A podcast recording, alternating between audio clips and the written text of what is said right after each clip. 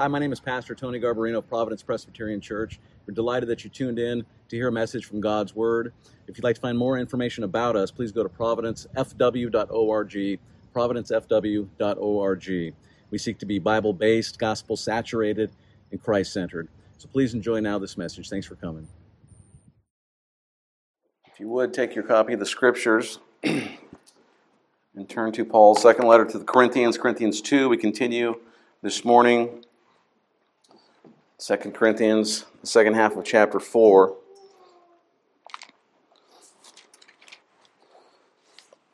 Second Corinthians 4, beginning of verse 13. But before we hear from the Lord, let's once again go to him in prayer and ask his blessing upon the preaching and hearing of that word. Let's pray. Our Heavenly Father, we come again before you. We praise you. We thank you for this, your word. We, we ask, Lord, that at this moment, you would let the meditations of our hearts be pleasing in your sight. Lord, we do confess that we do not live by bread alone, but by every word that comes forth from your mouth. And we ask this time, dear Lord, that you would give us a great appetite for this, your word, that it may indeed nourish our souls in the ways of eternal life and all to your glory. Be with us now, we pray, dear Lord. Give us focus and attention. Arrest our hearts and minds to hear you speaking to us now. And all God's people said, Amen. 2 Corinthians 4, starting at verse 13 through 18. Please give your attention now. This is the word of our God.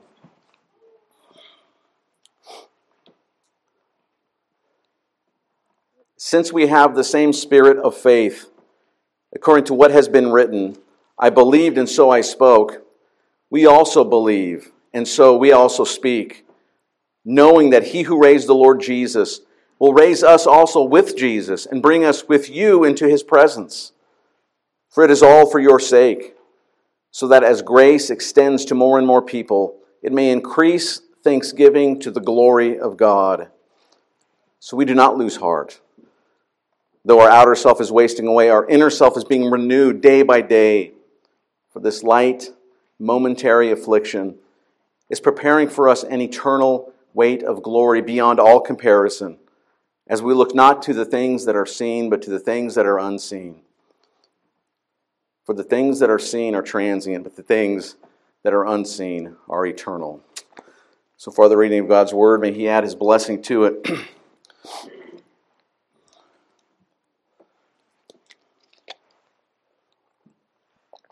well, in that passage in Romans that we heard, the context of that, uh, Paul talks about childbirth, and he makes this analogy um, of the longing of creation and the pain and the result. And most of us have some conceptual idea of childbearing, of childbirth, rather.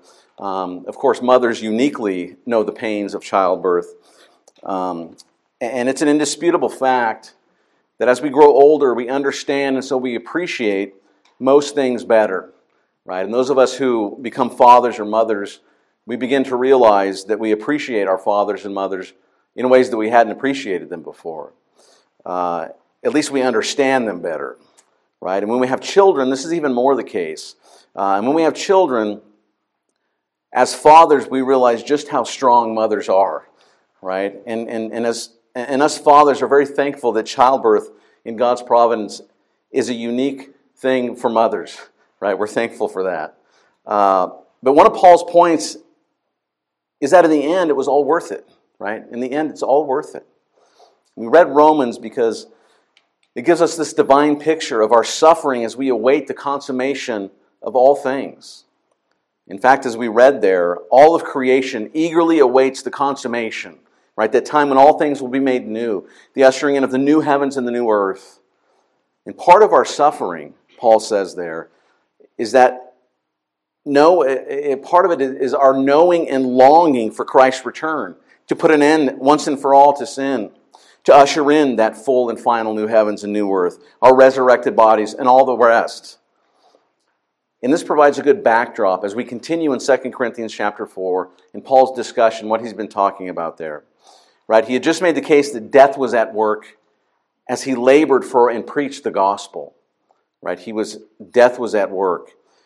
But for the Corinthians, life was at work in them. Right? All that Paul and his fellow ministers went through was worth it in the end.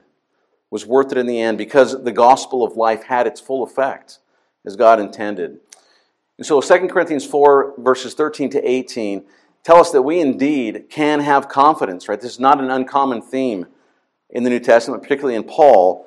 Uh, he, he, he emphasizes this and he digs in, right? He does so because we suffer.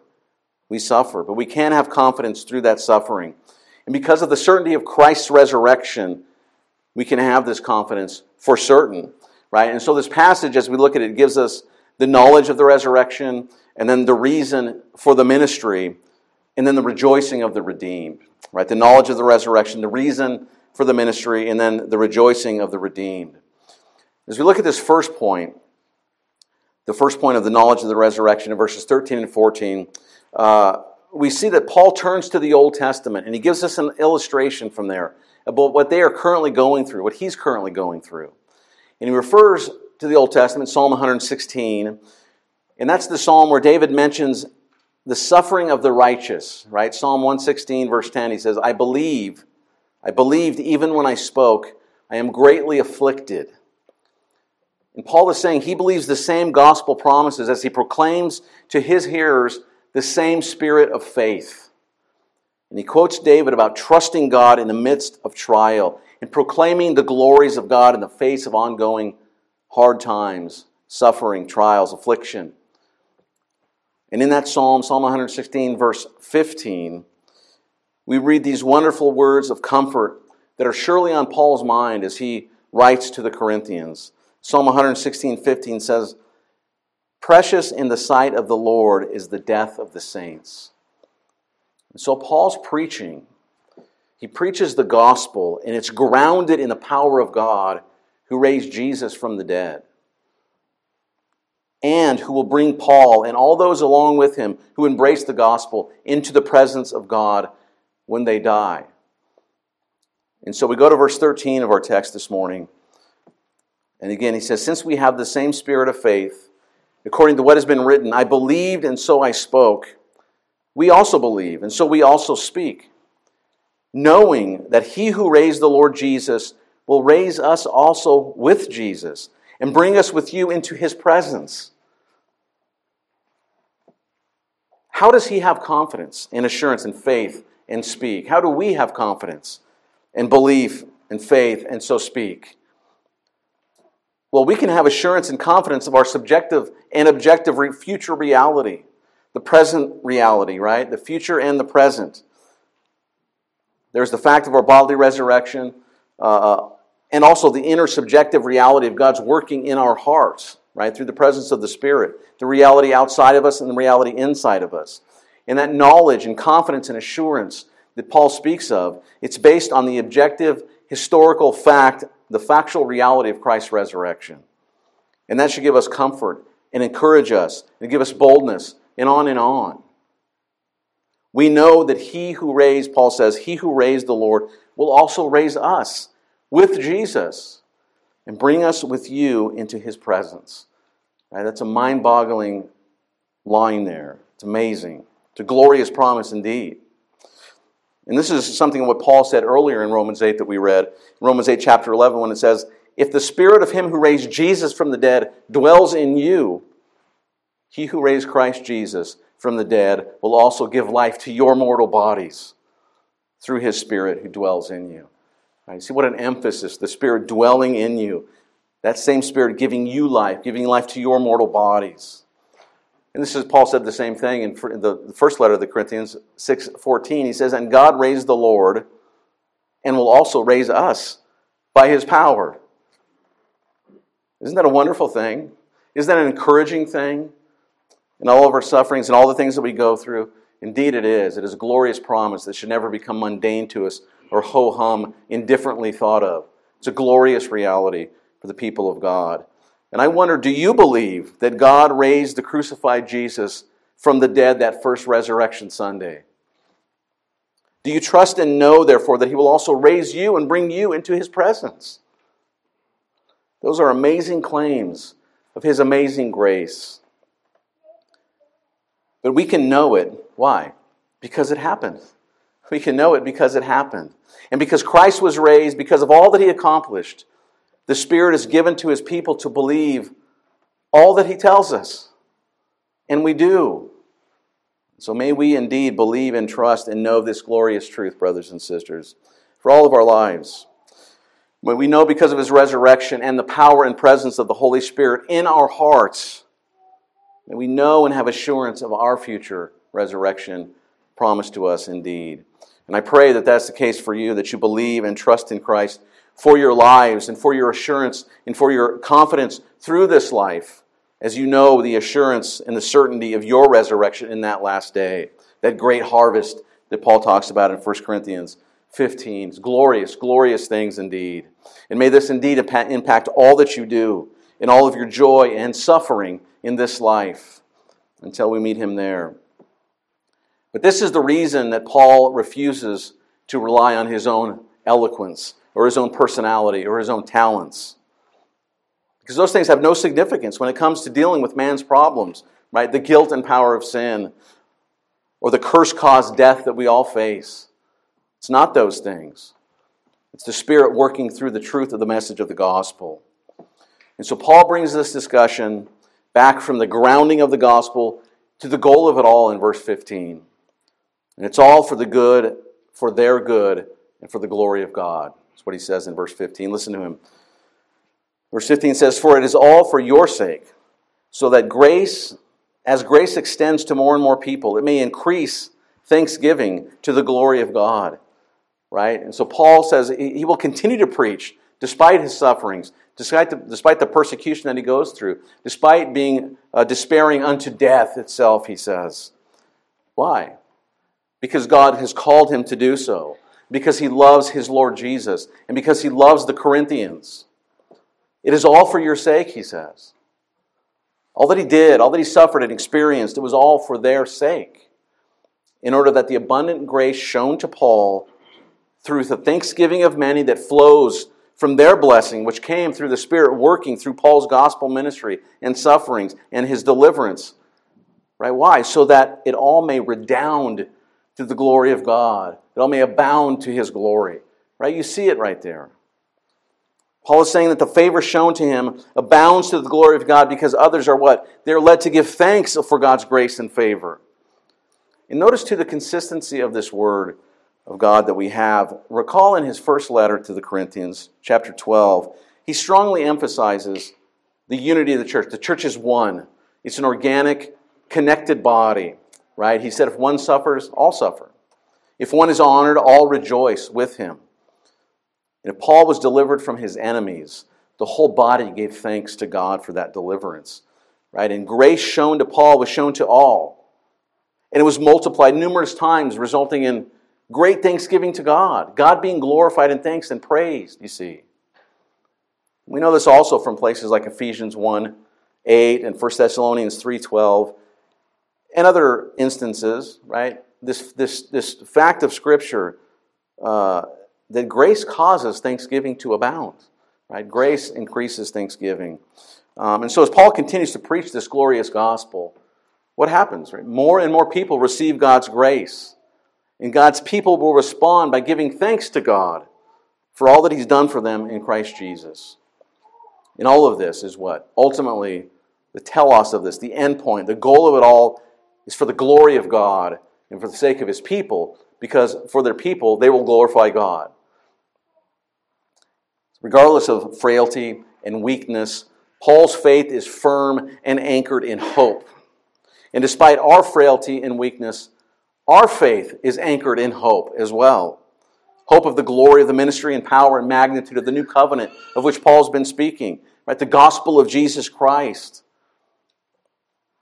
because of Christ's resurrection, we have hope and assurance and certainty. And all is for the expansion and increase ultimately of God's glory. Right? Isn't that wonderful the way that that works? It's wonderful indeed. Our good and His glory. So, verse 15 here, it bridges us from the first part, 13 and 14, to 16 and 18.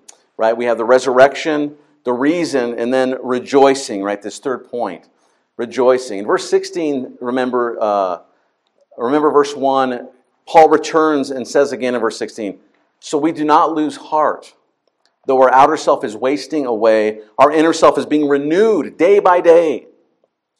And Paul gives a, number, uh, a summary here of the doctrine of sanctification, right? In brief, in summary, in a nutshell. Because from birth, he says, we begin to waste away. And I know we live our lives in denial of it, but honest hearts and minds cannot deny this for very long. You don't have to live very long to realize uh, that this is true. Right? If you doubt this, find someone with silver in their hair and ask them, and they'll confirm all that I'm telling you. Uh, and aside from politics, this, this industry, this wasting away denial, denial industry, is one of the most lucrative industries there are. Right? We shouldn't be shocked at the numbers as we hear them. Right? As I looked this up this week, very conservative estimates say that almost 3 million people die every year in our country alone. 3 million people. Almost 700,000 to heart disease, 600,000 to cancer every year. Right? This doesn't include the murders that take place, not to mention the taking of un, a precious unborn human lives through the blight of abortion in our land and across the country. Right? Those numbers I mentioned might shock some of you.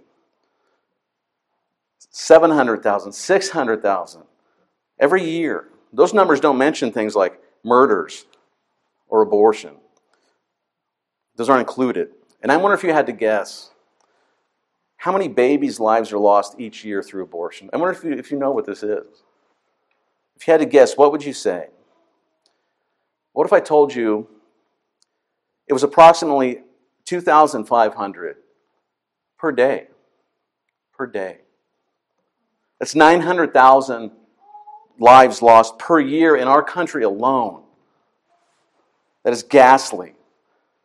That's about 40 to 50 million reported deaths this way worldwide. Those are unnatural deaths, right? Those are ghoulish, macabre deaths. So let's be in prayer for the Spirit's work around the world in this, for this reason, and for the only hope of the ravages and fallout of the babies and the women. We must always plead for mercy and change in the hearts and souls of all involved. But because of the fall, right, sin has decimated our world.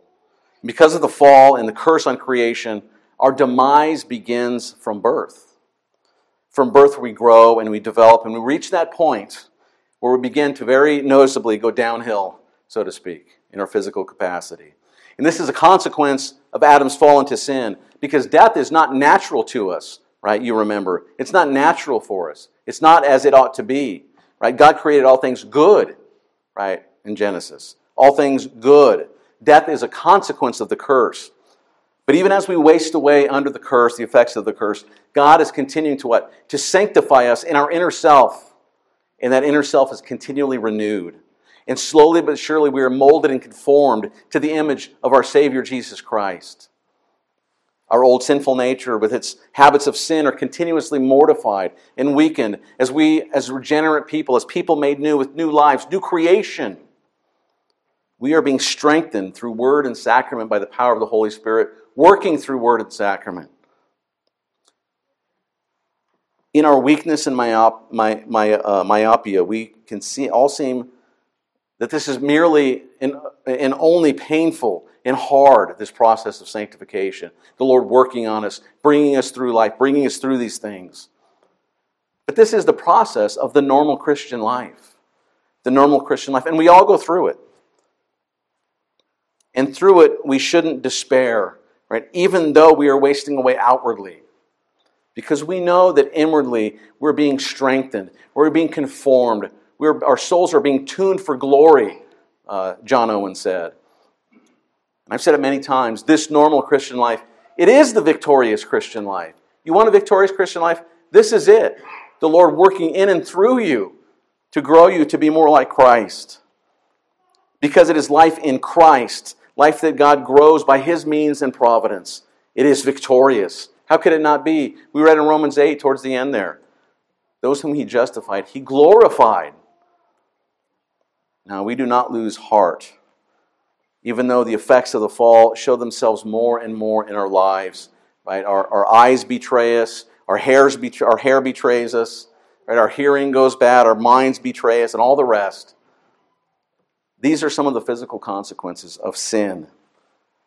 And even so, and even under all of these things, we can rejoice. We can still rejoice, dear Christian. Because at the same time, Christ is inwardly renewing us, preparing us for eternity. As He strips away from us our reliance on ourselves and all the things of this world, this fleeting world. And if viewed from temporal, worldly, physical perspective, it can be pretty miserable. It can be a miserable experience. And for you young and healthy people as well, this can seem like a downer, right? This is what I have to look forward to. But when viewed from the big picture perspective of eternity, which Paul exhorts us and tells us to take, we will not lose heart. We will not lose heart. Because what? He says, though our, our outer self is wasting away, our inner self is being renewed day by day. Day by day. And then he goes on for this light. Momentary affliction is what? Is preparing for us an eternal weight of glory beyond all comparison. As we look, right? As we look in this life, not to things that are seen, but to the things that are unseen. For the things that are seen are transient but the things that are unseen are eternal.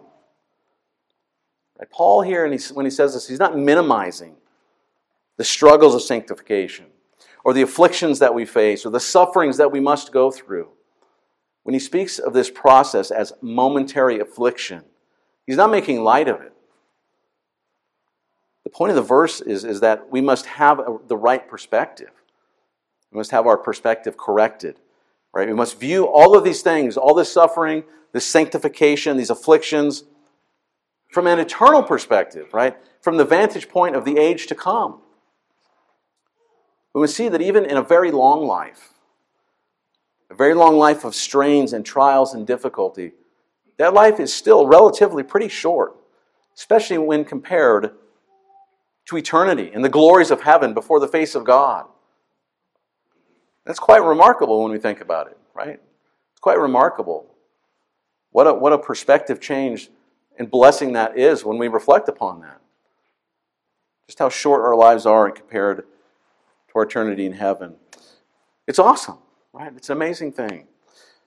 And what's more, Paul says that our sufferings and our struggles, they still yet serve a crucial purpose, right? They serve a purpose. They're part of his plan. Because they what? He says they prepare us for that eternity. It prepares for something so wonderful we can hardly conceive of it, we can hardly grasp it. Paul calls this the weight of glory. The weight of glory, the eternal weight of glory. And the main word for glory in the Old Testament is kavod weight, heaviness, importance, honor, glory. And that comes over in the Greek as the word where we get our word doxology from glory to glorify God, but it's doxos, to glory in God. It's a weighty, glorious thing what our afflictions are preparing us for. Right? Massive, huge, incomprehensible. this is a way of saying something is too heavy. It's too huge for us to get our minds around.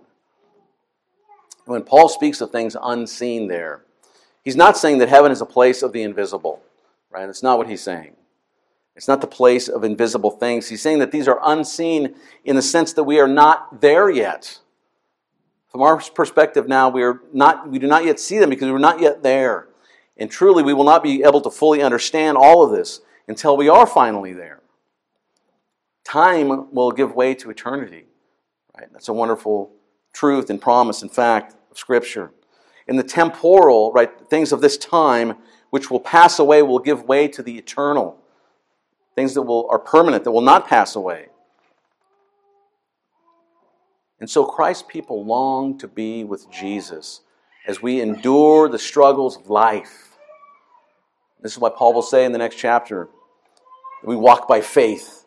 We walk by faith as we long to be with Him and trust Him. We look beyond our weaknesses and our affliction and our sin to the salvation that is ours in Christ and to the glories of the age to come brothers and sisters, we are fragile vessels.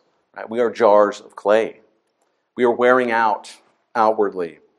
And we must face the inescapable results of the curse which is death.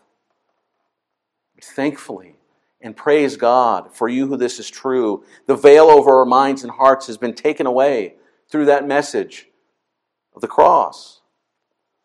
And so we have the knowledge of God and the hope of eternal glory. Because we are heirs of the new covenant, ratified, confirmed in the blood of Christ, by the blood of Christ. Our failing bodies will one day be transformed because we have been given new life. We are being sanctified and grown daily by the Spirit. And one day we will be raised from the dead. And however much we dislike it, we don't fear either the day of judgment to come or the decay of our bodies.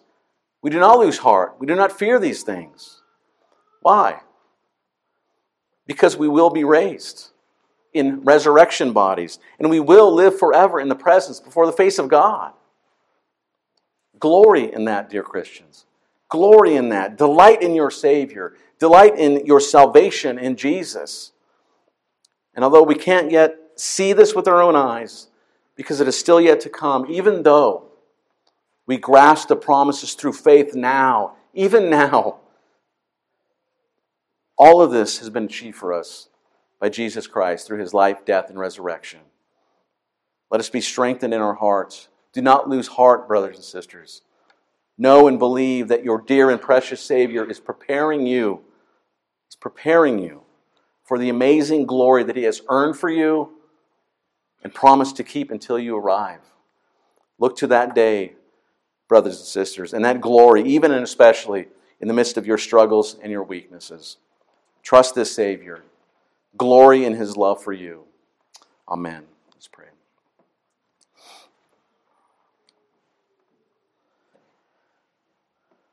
Heavenly Father, we